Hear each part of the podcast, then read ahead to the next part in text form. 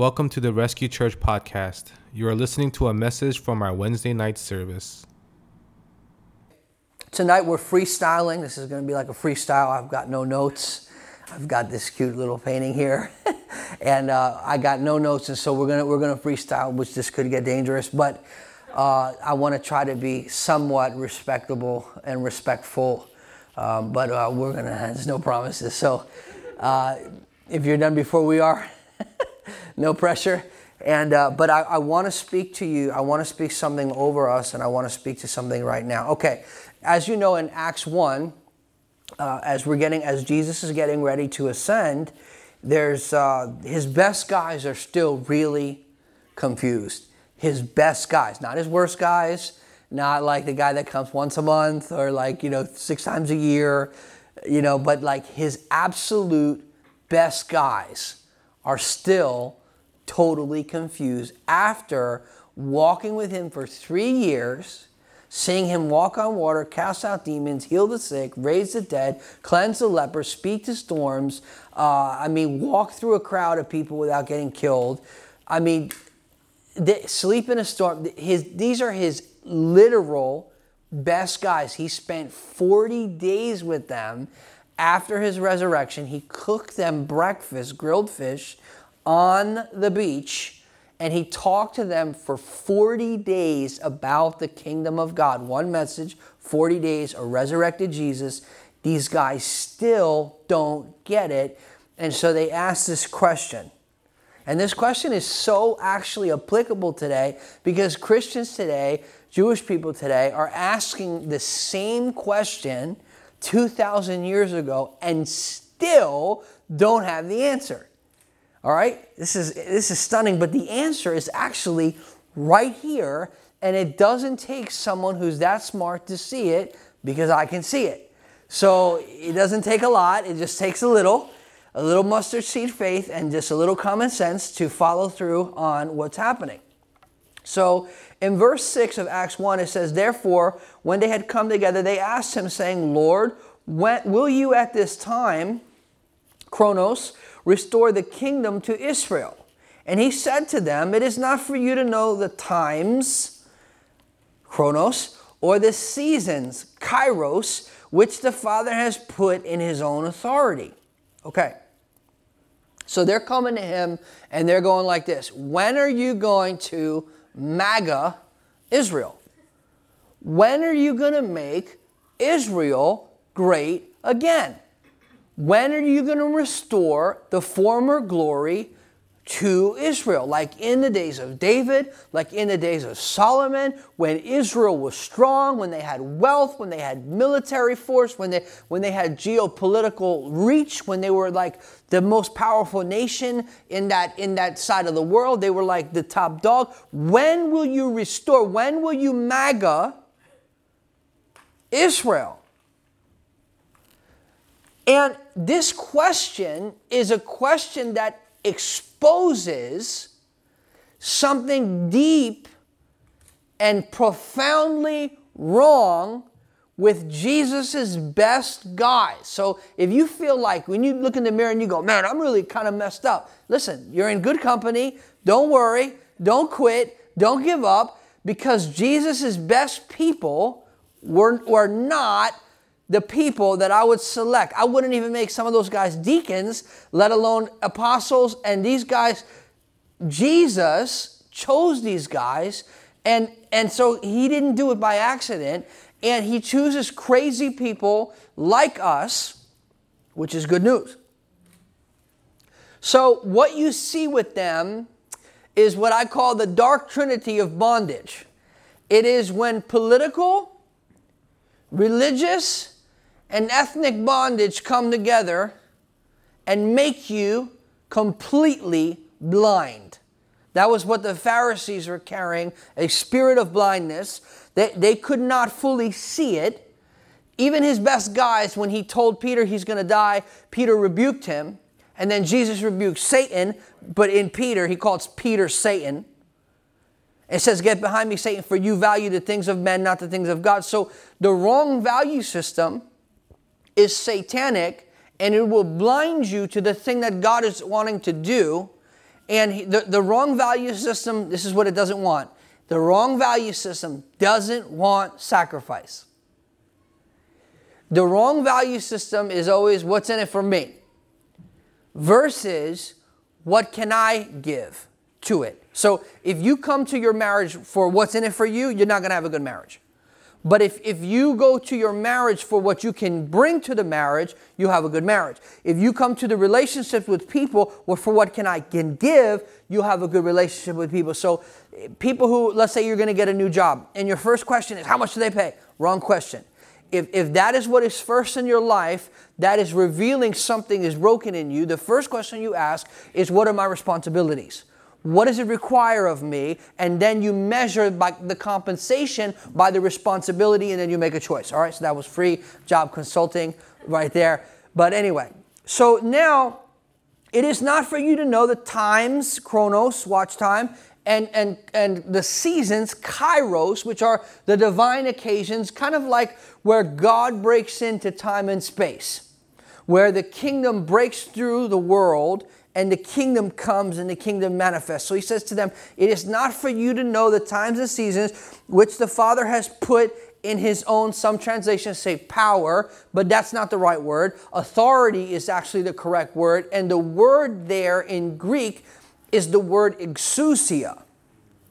This is very, very important. Do you know the reason why many people, the devil does two things to people with authority? people are damaged by authority or people are neglected by authority, so they have authority issues. So the dad is either, we'll use the dad always, you know, that's easy target. The dad is, you know, it's always his fault. If it's great, it's God. Uh, if, it's, if, if, if it's terrible, it's his fault. You know, that's how, it's like similar to the pastor. You know, if it's amazing, it's Jesus. If it's terrible, it's you. Nobody, you cannot judge people on how you, how you do, how they do. They'll always judge you on that. You know, this is part of what we sign up for. And uh, people go, nice sermon, which is to say, you just evaluated me for the last 40 minutes. If I were to fully evaluate you, you wouldn't like me. Only Brett would like me. It would be me and Brett together, stuck together. And uh, so, so anyway, but that's okay. So now the enemy works against us to have authority issues. Then we look at the government and go, my God, they're, they're crookeder than me. Wow, they're terrible. And so then you, you know, we're like, man, we have, we have, and then you have scandals in churches, scandals in government. And so you have all this, this, this damage that is done to our perception of authority for two reasons. One, the greatest realm of faith operates with an understanding of how to relate to authority correctly. When Jesus said to, the centurion, you have mega faith. We don't even have this faith in Israel. It was because he knew that if he speaks a word that things move and he said i'm a man under authority therefore i have authority so mega faith operates with an understanding of authority so what does that mean that means that if you don't learn how to relate to authority correctly you will never operate in mega faith because when someone offers you a gem or a blessing or a pearl, you're still a swine and you don't take it. You go, I don't want to hear that. I don't see that. Don't say that to me. Who are you? But really, someone just gave you something they paid 10 years for to be able to see, and they gave it to you for free and you rejected it. So, just bleeding kids, everyone's all right. So, it's not for you to know the times and seasons which the Father has put in his own authority. So now, what does this mean? This means, so if I could do a little circle, if I had a little diagram, if I had a little whiteboard, I would draw a circle on the whiteboard and I would write authority, or I'll give you the Greek, exousia. And then inside exousia, I would put two words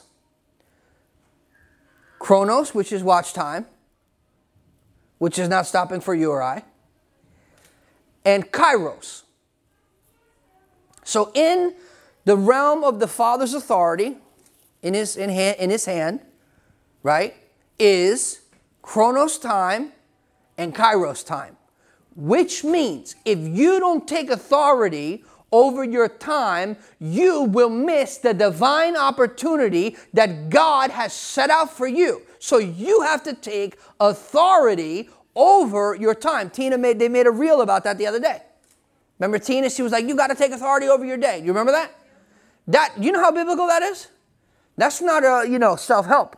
That's Bible. You have to take authority. So the enemy will work real hard to damage your idea of authority. So you have to fight because in our culture and in our day, we have all of these, these images and these scandals and this stuff that is trying to make us skeptical of authority, rebellious of godly authority, suspicious of authority. And what it does is it robs us of great faith and we don't know how to broker time. All right. But you shall receive power when the Holy Spirit comes upon you, and you shall be my witnesses to Jerusalem, all Judea. You see, he said all Judea. You know why? Because they didn't want to go to Judea. Samaria, they didn't want to go to Samaria. One of the things the power of God does is changes your preferences. Your preferences could cost you your prophetic destiny. I don't want to do that. I don't want to do that. Well, you're not going to do nothing then. If you're not willing to be inconvenienced, if you're not willing to go places that other people are not willing to go, you will not see things other people won't see. You, you got to get out of your comfort zone. Jesus did not call you to a comfort zone. He gave you a comforter because it would be so uncomfortable. And your comfort is in Him. I mean, comfort matters if you're buying a couch, good, a car, sure, okay, sneakers, all right. But in your Christian life, the goal is not comfort. The goal is to be on, on in step with God, walking with God. So you receive power. So they want to know about this type of political, they want to know, they want to do geopolitical, he wants to do on earth as it is in heaven. They're looking for the good for a good life. He wants to give them a meaningful life. They're looking for one of the core human things, security. But he's saying, I want to give you significance. That's what men really crave. See, women are nurturers. So they want to go somewhere and nurture something.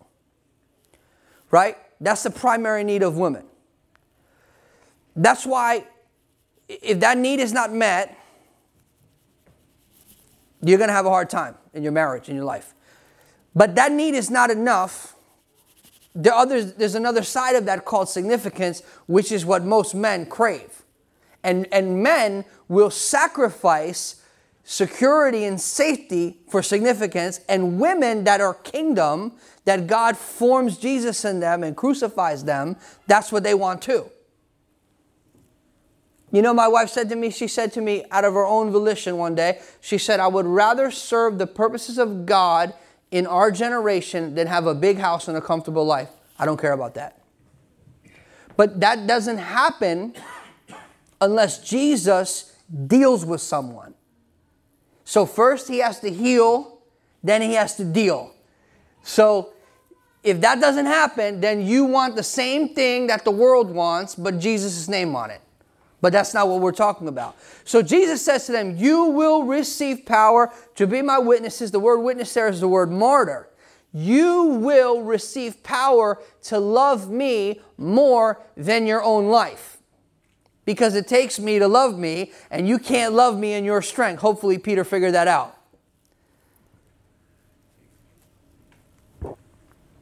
Peter's like, I'll die for you three times the, the, the cock crows, and he denies him three times. That shows you that you cannot serve God in your own strength because your strength and my strength will fail. But the new creation is indestructible. The new creation is unbreakable, unshakable. That's why when you see that men and women that tap into the new creation and they understand what creation is groaning for, all of creation is groaning for what? For a manifestation of the sons of God, mature sons of God. Not teknon. Not little, not, not 40 year old man, 50 year old man doing 16 year old boy things. grown man, grown son, mature son, a son that's ready for an inheritance. That type of son. Creation is groaning for that. All of creation is groaning for us to become like the one who lives inside of us. Which means creation needs Jesus and is longing for him. He's the desire of the nations. He, he, God put the desire in, of the nations in us and said, disciple nations. But we want to do other things because it's easier and cheaper. But God is looking for people who He can clothe with power and He can entrust with His Spirit so that He can send them. So, anyway, He, he, he gives them this. They, they, they don't get it. The fact that they're asking this question lets you know that they still didn't get it yet. God was willing to work with them and on them and in them and through them. Isn't that good? Isn't that liberating? Just take the pressure off of you. If the whole world is relying on you or me, we are in a world of trouble. in fact, if I am relying on me, I am in a world of trouble. yeah, I mean, you know. So, anyway, so Jesus ascends, fulfills Daniel 7 13 and 14 when he comes up to on the clouds the son of to the ancient of days. That that passage is in rapture theology which is false is taken to mean the wrong thing that they, they say that it means the, the direct opposite of what it means he is coming up unto the ancient of days on the clouds of heaven, which is a picture of his ascension, not his coming down. So they use the exact verse for the exact opposite of what the Bible actually teaches. ah, ah. But you know what? That, that's what the wrong value system does. Because the whole rapture thing is we want to escape, we want out of here. Eject, I want to get up out of here. Beep. Beat me up, Scotty, and that's just not kingdom. Jesus said, I pray that, I, I don't pray that you take them out of the world, I pray that you keep them in the world. The meek inherit the earth. We want to float away on a cloud, but Islam wants to rule the world. See, the church has to renew its mind or it's going to go into exile. All right, we got to get out of this. This is really not, this is really challenging. All right. Now, Peter knows, Peter is discerning by the Spirit that Judas, who hung himself, his position has to be occupied. So they do something really spiritual. They roll the dice. And the only prerequisite was that he has to be with us let, let, let, me, let me read it to you. And in those days, Peter stood up in the midst of the disciples, although the number was names about 120. Men and brethren, the scripture had to be fulfilled, which is the Holy Spirit spoke before by the mouth of David concerning Judas, who became a guide to those who arrested Jesus, for he was numbered with us and obtained a part of this ministry. Now this man's purchased a field with the wages of iniquity, and fall headlong, he bursts open into the middle and his entrails gushed out and became known to those dwelling in Jerusalem, so that it is called in their own language Akeldama, which is the field of blood. For it is written, Let his dwelling place be desolate, and let, let not one live in it, and let another take his office. Therefore, all of these men who had accompanied us all the time, chronos, that the Lord Jesus went in and went out. So the one prerequisite was someone who had consistently been with us from the beginning, who was an eyewitness to all of it. See, that's the thing that people don't know. Consistency qualifies people who are not qualified. Consistency gives a voice to people that have no voice. You didn't know Matthias's name. But since he stuck there and he stayed there, he grew into a voice and he became numbered with the 12. Do you know that that means that one of the, one of the, one of the pillars in the city of God, in the eternal city of God, has his name on it because he stuck it out and nobody knew who he was? That, see, that consistency, these are, these are old school principles. I don't feel like it. Nobody cares what you feel like. Just do it. I don't feel like it either. I didn't feel like it for seven years. It doesn't matter. Just show up. Just be consistent and just be faithful and just whatever you have, whatever your hand finds to do, do it with all your might. Do it your best. Do it for the glory of God. Get, put your best foot forward. So anyway, you know, they, they do something very spiritual. They roll the dice, and Matthias is selected. Now, this is really what I want to get into, but I don't know how we're going to do this. I hate that clock. Seeing that clock, I just hate that thing. It's like staring at it. Give me your lunch money. So, when the day of Pentecost had fully come, there were all with one accord in one place, and suddenly there came a sound from heaven as of a mighty rushing wind, and it filled the whole house where they were sitting. Do you know how many times I preach this? And I never in my life seen it. The Holy Spirit did not come because they were striving, the Holy Spirit came because they were sitting. Rest and perseverance is attractive to God. They did not strive their way into the Holy Spirit. They waited for him to come. And when he came, they were sitting. Someone who is sitting is someone who is at rest. Someone who is at rest is ready to receive. Not by striving. This is a very, very important principle in the kingdom to receive what money cannot buy. It comes by waiting, but it comes by a weighted state. They call old school saints call it tarrying. They say we were tarrying in prayer all night long when the Holy Ghost showed up. And then they were jumping around, shaking. But we, we were, they were waiting, but actively waiting. In fact, Pentecost was a shrinking prayer meeting. It went from 500 people to 120. Now, and suddenly there came a sound as of a mighty rushing wind, and it filled the whole house where they were sitting. For any of you who, who are revival students, for any of you who are people of the Spirit, you need to read Like a Mighty Rushing Wind by Mel Tari, who's one of my mission school teachers.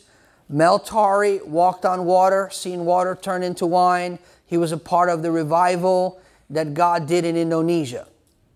I was in a room one time, he was talking about football, and the Holy Spirit fell in the room. He wasn't even talking about Jesus, the Holy Spirit just came in the room because he's a friend of God and God likes him. It was really bizarre. People are freaking out, shaking. And he was just talking about football, and poof, the Holy Spirit fell in the room. It was like, whoa, it was something. But that's a friend of God. God is attracted to his friends. There's some people that they know how to host God. They know how to host the presence of God. They know how to make God feel welcome. You know, God wants to be welcome in all that we do, not just on Sunday or in Bible reading. He wants to do life with us. He wants to feel welcome because He's a person, not a thing. Okay, uh, He's not an idea. Uh, then there appeared unto them divided tongues as of fire, as one sat upon each of them, and they were filled with the Holy Spirit, began to speak uh, with other tongues as the Spirit gave them utterance. And there were dwelling in Jerusalem Jews. Say Jews. Jews.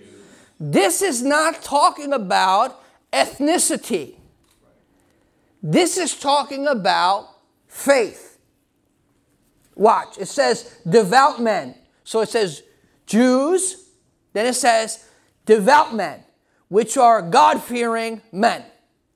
And then it says, and devout men from every nation under heaven.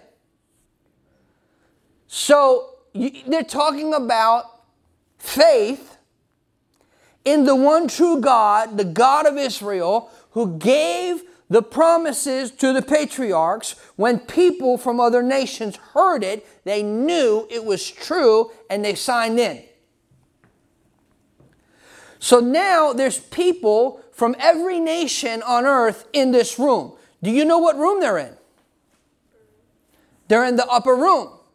Do you know what happened in the upper room? The upper room is on Mount Zion. The upper room is where Jesus and his disciples had the Last Supper.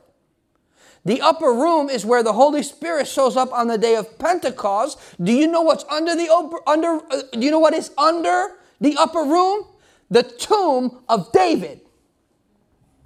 Because where God has been, He will come again. Where God has been, He will come again. It's important. So now, and when this sound occurred, the multitude came together and they were confused because everyone heard them speak in his own language. So the tongues that he's just talking about here is not where you edify yourself in the spirit. He's talking about the gift of tongues with the interpretation of tongues all happening spontaneously is an act of God. That's what's happening. I just want to be clear. I'm not against the other thing. I do that all the time. Uh, but th- this is what that's talking about. This, I mean, the, the answer to it is clearly right here. I'm not making this up. Okay.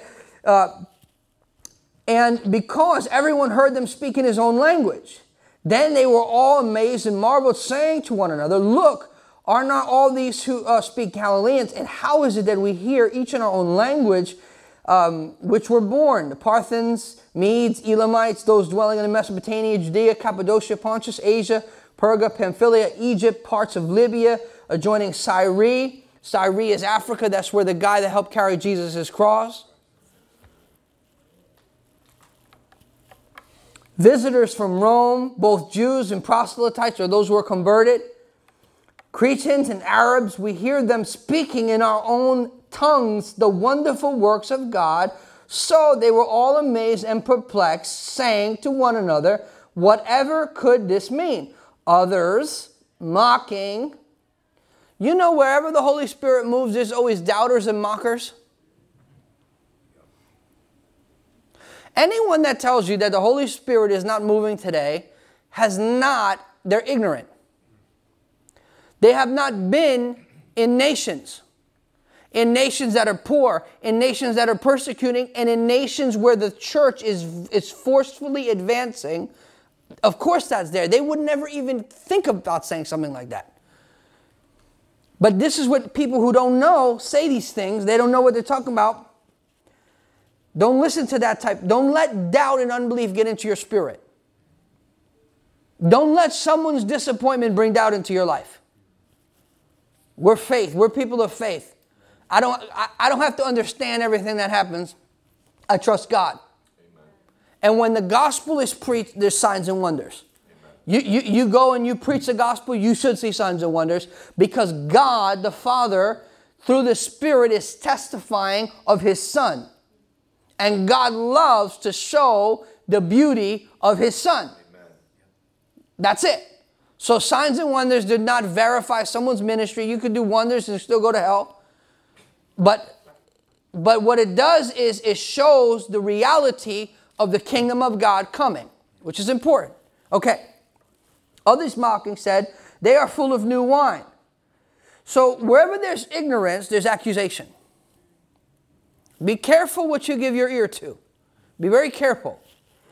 But Peter standing up with them in the 11th. So now Peter stands up, 11 guys stand up with him. So they're, they're sitting. Peter stands on his feet, 11 guys immediately get up. Boom. I've been in a meeting in India where an old apostle who planted 400 churches, uh, he, he came into the meeting. 400 men got on their feet immediately as soon as he walked in, like this. The police would ask this man's permission before they went into his village. This, had, this guy had such apostolic authority and influence that he would walk in, 400 pastors would stand on their feet immediately like this as he walked in. See, we're not familiar with that, but this is a problem. In America, we don't understand authority, we don't understand honor, we don't understand respect, and it's limiting us. It is a limiting factor in our life, in our walk with God. These are things that we have to learn as kingdom people. All right. Now, but Peter, standing up with them, uh, the eleven, raised his voice and said to the men of Judah and all who dwell in Jerusalem, let this be known to you. Heed my words, Rhema. He announced he's about to give some Rhema words, so you need to hear what he's saying. Now, watch what he's going to do. For these are not drunk as you suppose. Suppose is presume and assume. You know what he tells them? You're wrong. Apostolic preaching is confrontational in nature. I mean, if you have ears, you can understand every time I speak, I'm coming against something. I don't know if you can see that. Eric likes it. Brett likes it. But I, I am specifically coming against things that hurt people. Amen. So I'm not coming against people. I didn't wake up and take a jerk pill today and go, ah, I can't wait to be a jerk today. Ah, I'm just so great at it. You know, no, no, no. I'm coming against ideas that exalt themselves against the knowledge of God and try to rob the people of God of the quality of life that Jesus paid with his own blood for us to live. So that's why, so if you see that, I get a little bit, because I don't want to see people that I love or care about or am responsible for get robbed. Amen. And it's very, thank you, and it's very subtle. Because none of us sign up and go, hey, devil, why don't you rob me today? It doesn't go like that. It go, it, it, you know, as, as it says in, in the Song of Solomon, it's the little foxes, the little foxes that spoil the vine. So you got to watch out for those little foxes because those little foxes of compromise, they're after the vine. So you got to you got to, you know, put a bullet in the fox's head because if not, he'll eat your vine. Okay. For these are not drunk as you suppose, since it's only the third hour a day. This is not America. They don't give you money to stay home, drink, and smoke pot. There's no, you know, th- that's not how this works. Peter is saying, listen, it is only the third hour of the day, which means it is nine in the morning, which means these people in this culture are not yet drunk in that culture, you have to work while the sun is out so that you can get drunk when the sun goes down. So that's how that works in that culture. They were not giving you handouts to get drunk. There was no GoFundMe. So you cannot get drunk at 9 in the morning because people that get drunk don't have no money and they have to work first before they can get drunk later. So Peter is addressing they are not drunk as you suppose. He's, he understands the culture. You gotta, you have to know the culture. That's very important. Okay. Now, but this is what Joel was spoken by the prophet Joel. Shall come to pass in the last days, says God, that I will pour out my spirit on all flesh. Your sons and your daughters shall prophesy. Your young men shall see visions. Your old men shall dream dreams. On my men servants and my maid servants I will pour out my spirit in those days, and they shall prophesy. I will show wonders in heaven above and signs in the earth beneath, blood and fire and vapor of smoke. The sun shall be turned into darkness and the moon into blood before the coming of the great and awesome or terrible, depending on your translation, day of the Lord. And it shall come to pass that whoever calls on the name of the Lord shall be saved. Men of Israel, hear these words, logos. In the beginning was the logos. That's Jesus. The rhema is the word that proceeds from Jesus. Logos is him. So the Word of God is a lamp. The lamp is the Logos, and the light is the Rhema. These are, I'm just giving you, you know. Okay. Hear these words Jesus of Nazareth, a man attested to by God to you by miracles and wonders and signs which God did through him in your midst, and you yourself, as you yourself know, him being delivered by the determined purpose and foreknowledge of God, whom you, the prognosis of God, You who have taken by lawless deeds and have crucified and put to death, whom God raised up, having loosed the pains of death, because it was not possible that he should be held by it. I don't know if you're seeing that. It was not possible for death to hold him. So when it says loosed, it means to untie or unbind. This is what it means in Greek. It was not possible for death to hold him down. Impossible. Okay.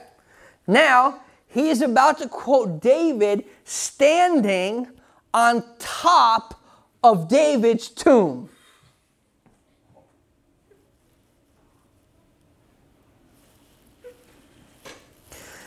God is really, if you think that God does not have a humor, I think God had a Joker smile. He's like, I'll make this really, I'll mess with everybody. I'm going to get Peter to preach David. Peter failed in front of everybody. I'm going to really just jostle everyone's feathers. And uh, so, anyway, and for David says concerning him, I foresaw the Lord always before my face, for he is at my right hand, I shall not be shaken. Therefore my heart rejoiced and my tongue was glad. Moreover, my flesh shall rest in hope. You know what needs hope? Your flesh. For your flesh to rest, it needs hope. Your flesh, your physical body. Okay. So hope is the anchor of your soul. Soul is your mind, will, and emotions. It gives you emotional stability. Think of an anchor. When, when a boat is still, the anchor keeps it steady.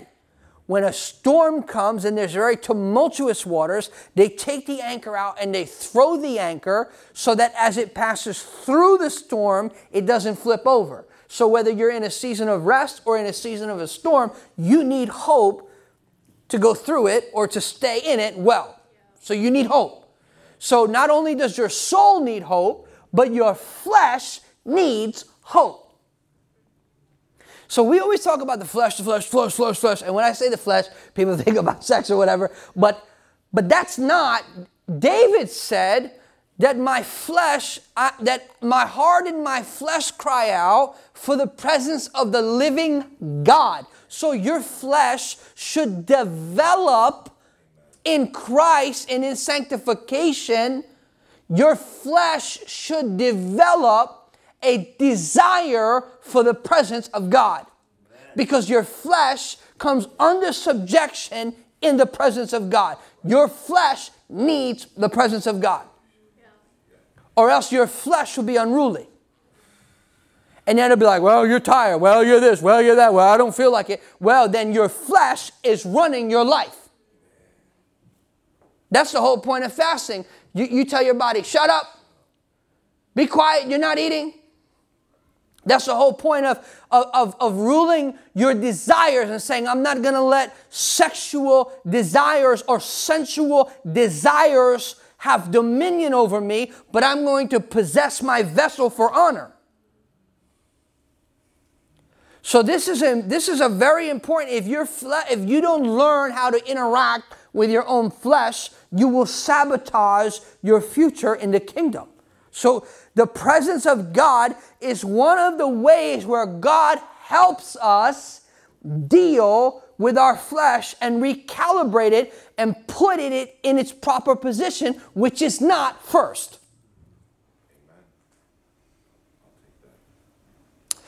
Army people know that. Army people know that. Right now, if right now in the United States Marines or in the SEAL teams, right now, if a grenade were to go off, many of the guys would jump on the grenade and eat the hit and die so that the rest of those guys can walk out of there. That's how they're trained. They're trained that the mission is more valuable than your life we're like, I'm feeling that. I mean, we, we gotta we gotta get out of that mentality of feeling. I mean, I want you to have feelings, good feelings. I would prefer good feelings. but they cannot rule your life. They make a good servant, a terrible master. Okay. For you will not leave my soul in Hades. That is speaking of that Jesus, when he went, where did he go? He went to Hades. But for what? To set to, to yeah, both. So unified.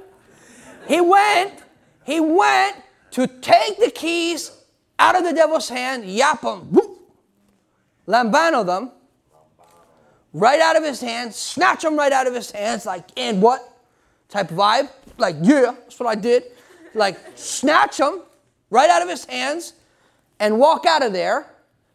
And David is saying that you will not leave his soul in hell because he didn't go there to suffer. He went there to take the keys back to end it for all who believe.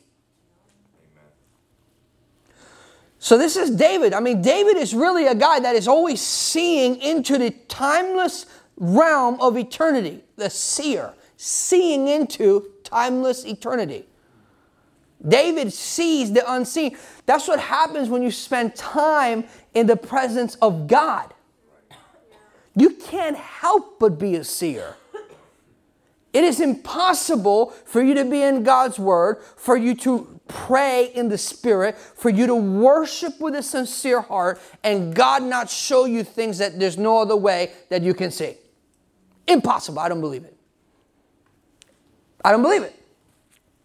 Now, you have made known to me the ways of life. You will make me full of joy in your presence. Men and brethren, let me speak freely to you of the patriarch David that he is both dead and buried, and his tomb is with us. It's right there. Do you see that? His tomb, he's standing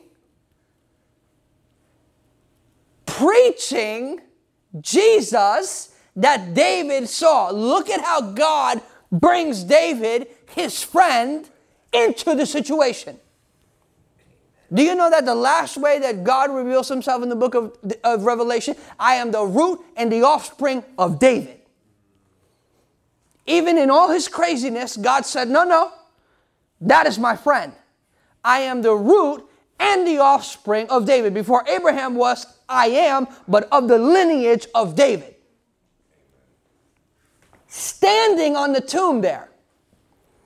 Because the upper room was built on the tomb of David.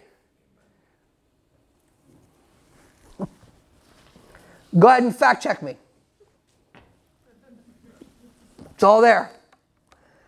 Okay, therefore, being a prophet and knowing that God had sworn with an oath to him that the fruit of his body, according to the flesh, he would raise up the Christ or the Messiah to sit upon his throne, he foreseeing this spoke concerning the resurrection of Christ that his soul was not left in Hades, nor did his flesh see corruption. Do you know that's a miracle too? Because the body starts to decompose after like two days.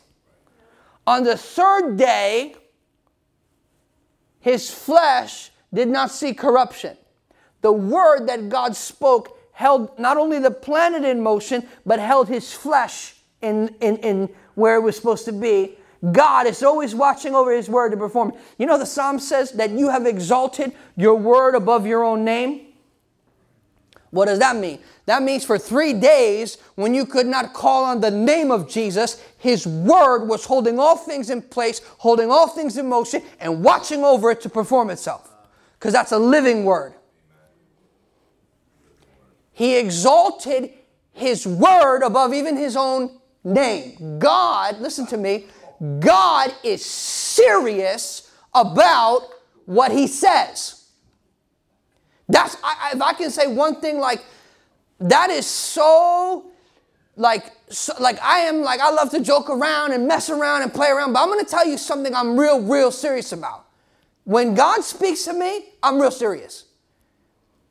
I'm convinced. I'm serious. I mean, if I, I, you got to show me it in the Bible, but if it's there, if it's real, if it's not some sort of you know made up thing, no, no, I'm really serious about that. God is watching over His word to perform it. Okay.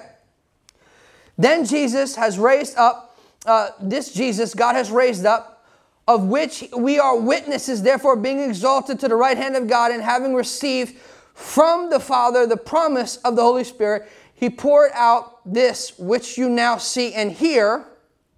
For David did not ascend into the heavens, but he says himself, The Lord said to my Lord, Sit at my right hand until I make your enemies your footstool.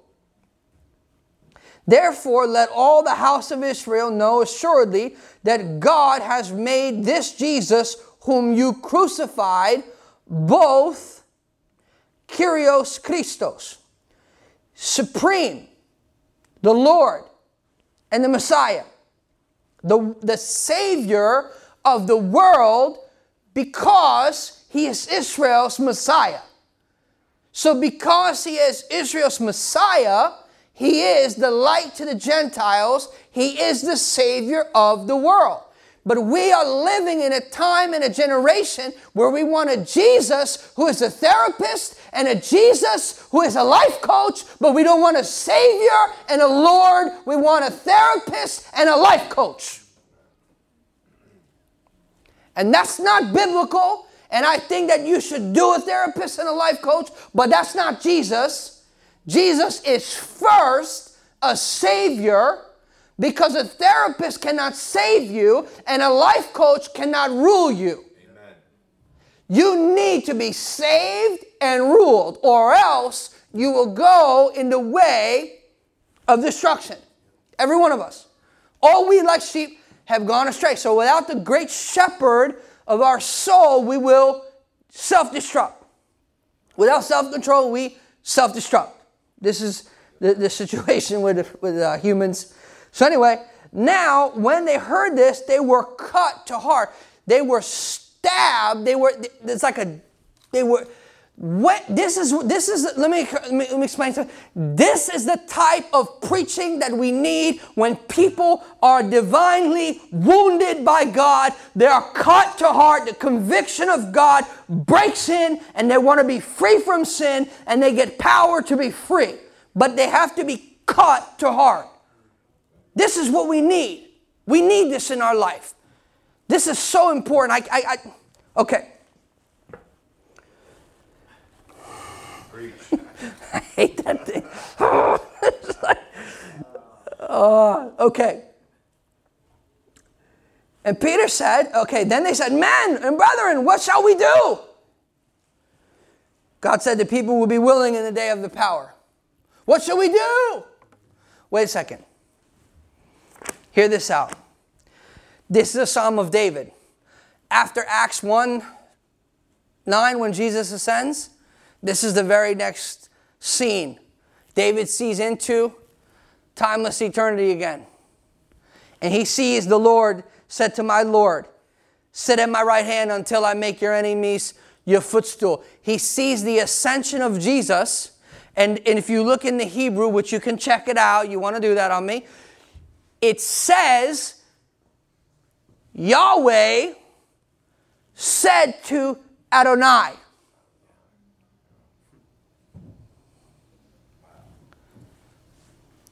Father says to the Son, Adonai.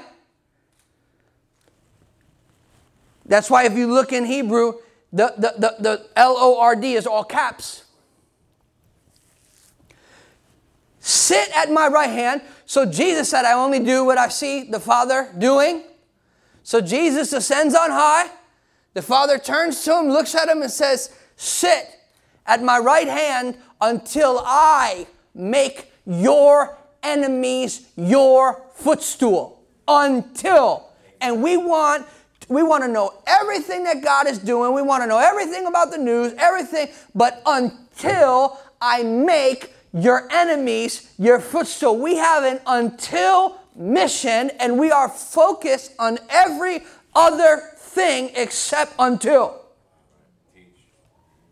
And the promise of the Father is the Spirit because it is through the Spirit that the Father makes good the promise that He made to His sons through His sons and daughters. But if you and I don't know who we are, we don't enter into that mission. We don't enter into God's vision of God's kingdom on earth as it is in heaven. We get distracted and waiting to get old, retire, maybe somewhere warm so that we can go to the beach and die. And maybe if we're okay, we leave our kids some money. But th- that is all okay. I mean, I hope you don't die broke, but that is not, that is a low level, that is not why we're here. The Lord said to my Lord, Sit at my right hand until I make your enemies your footstool. The Lord shall send the rod of your strength out of Zion. When Peter stood up, that was the rod of God's strength out of Zion, on Zion. Written by David.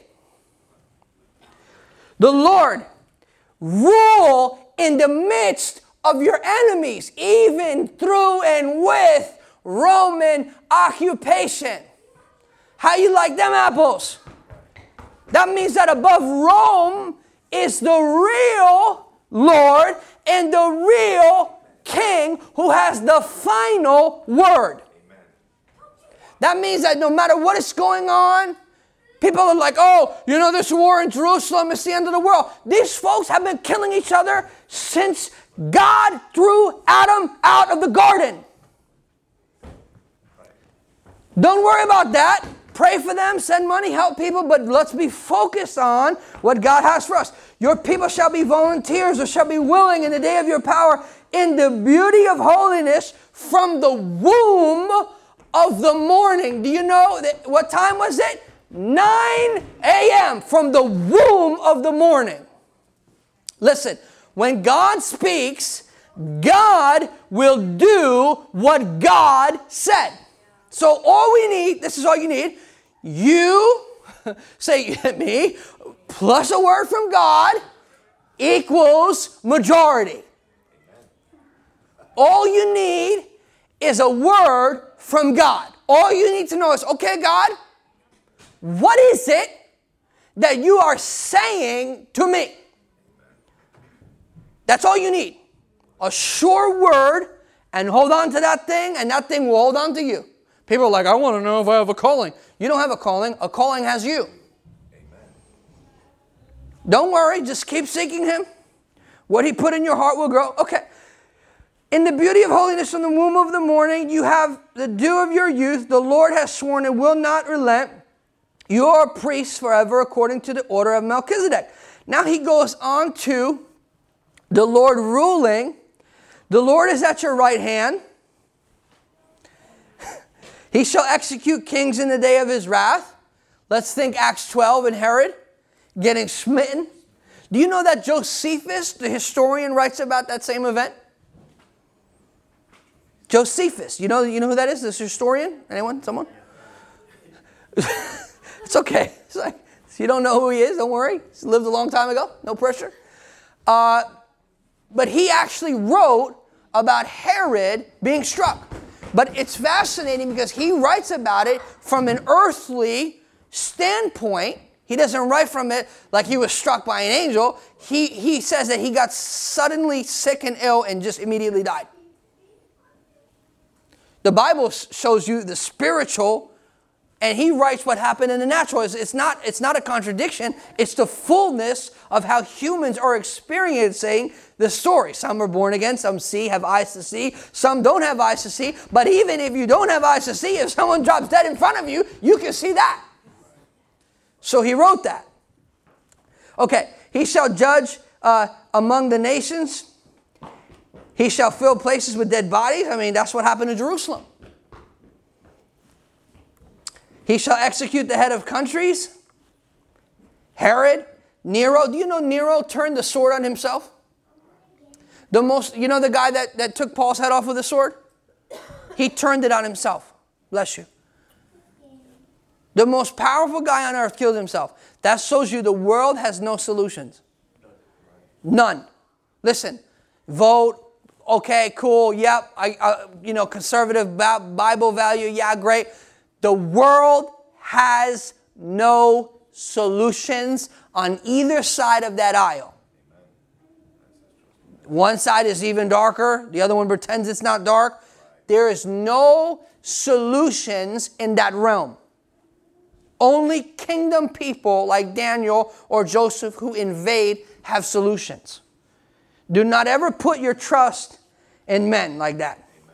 Okay, he shall drink Uh, of the brook by the wayside, therefore he shall lift up the head. So, this is, I don't know if you're seeing this, but this is a prophetic. Peter is preaching what David prophetically sang and wrote about. David wrote a song about this. And he's preaching this on the day of Pentecost, standing on David's tomb. That, that, is, that is God. God, let me tell you something. I know I want to say something to you because you're American, and I love you, and I'm American too, I think. But we like control too much.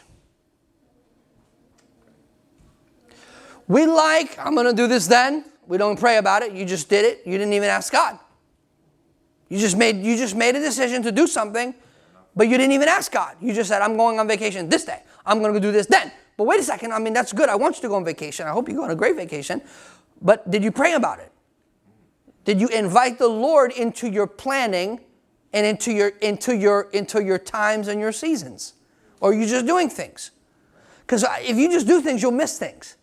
And the things that you miss will be greater than what you're doing. Listen, if anyone is running my orchestra, I don't want it to be me, I want it to be God. If we're to have a conductor who's running the orchestra, I want it to be Jesus to be the conductor because look what Jesus, look at what Jesus orchestrated.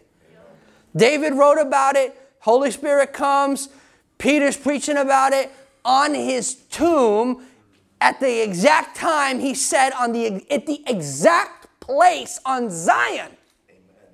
There is no one that can run the orchestra like Jesus. So I want to just tell you that if we call him Lord, which he is, if we call him Savior, which he is, let's allow him in real life to be the one that orchestrates the movements and the rhythms and the symphonies and then even the have you ever been in an orchestra, Sarah knows? They're killing it, and then it gets totally silent. Gotta watch that conductor. Yep. You got, because sometimes people are talking when it should be silent. Yep. Sometimes our prayer life is like that. hold on, hold on. I want to say something to you. Like, I understand your to-do list for me. You know, thank you, Adam. You're amazing. but let me just speak to you for a second. Okay. All right, so, you know, just if you give me three more minutes, five more minutes, we'll be done. All right. So they said, What should we do? Peter said, Repent and let every one of you be baptized. You know, repent isn't a bad word. It means to turn around, reconsider what was just presented to you, and respond to the reconsideration by being baptized and being by being numbered one of us. Simple. For the remission of sins, and you shall receive the gift of the Holy Spirit. For the promise uh, is to you and your children and all who are far off, uh, far off, as many as God will call. And with many other words, say many other words. Many other words. Hostage them too. And with many other words, he testified and exhorted them, saying, Be saved from this perverse generation. See, apostolic preaching has to address the perverseness of the generation. And it's not that we are against anyone, it's since, since we're for them, we must warn people about things that are destructive to them. I cannot say that I love you and watch you drink poison in front of me. I cannot say that I love you and, and just say, okay, it's all good. I'm going to not say anything about you calling yourself a Christian, but doing unchristian things. Maybe you weren't taught. I don't know. I don't know. I don't know how you were raised. I don't know what you what I don't know who spoke to you or who didn't speak to you, but if we see stuff that's crazy, yeah, it has to be called out or else I'm not being faithful. We're not being faithful. Okay. And when many, okay, he exhorted them, uh, and they continued, this is the part, and they continued steadfastly in the apostles' doctrine and fellowship and in the breaking of bread and in prayers. There's a four part continuation that is necessary to facilitate the movement. It's very simple. They continued in the apostles' doctrine, but the apostles' doctrine was not the apostles' doctrine. They didn't make it up, they didn't write a little book. It was Jesus' teaching that was once delivered to the saints. Since it was passed down to the apostles, it was their teaching, but it was what Jesus did and said, which you see in Luke and in Acts. It's very clear. So it's not mysterious, it's all right here. It's not complicated, it's clear, and it's not difficult. Okay. Then fear came upon every soul and uh, many wonders were done through the hands of the apostles. One of the things I've learned with miracles and with trusting God and praying for the sick is that if your hands do not heal the sick, your shadow never will. In other words, if, if you don't lay hands on people, if you more people will get healed if you pray for them. Less people will get healed if you don't pray for them. I'm not that smart, but even I know that.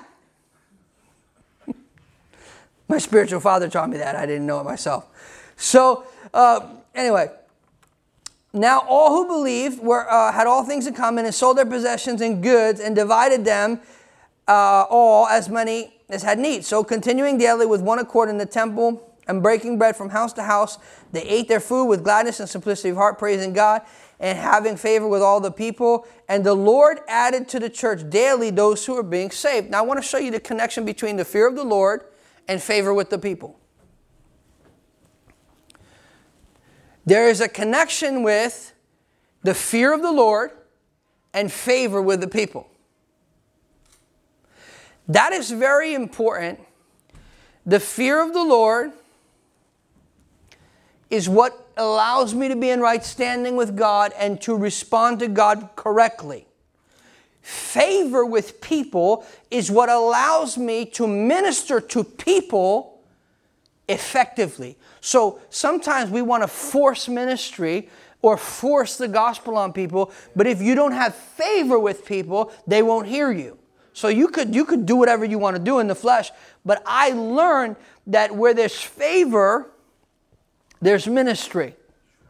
Where there's favor, there's resources. Where there's favor, believe it or not, there's finances. I said resources and finances because not all resources are finances. Some resources are human resources, which are the most valuable and the most difficult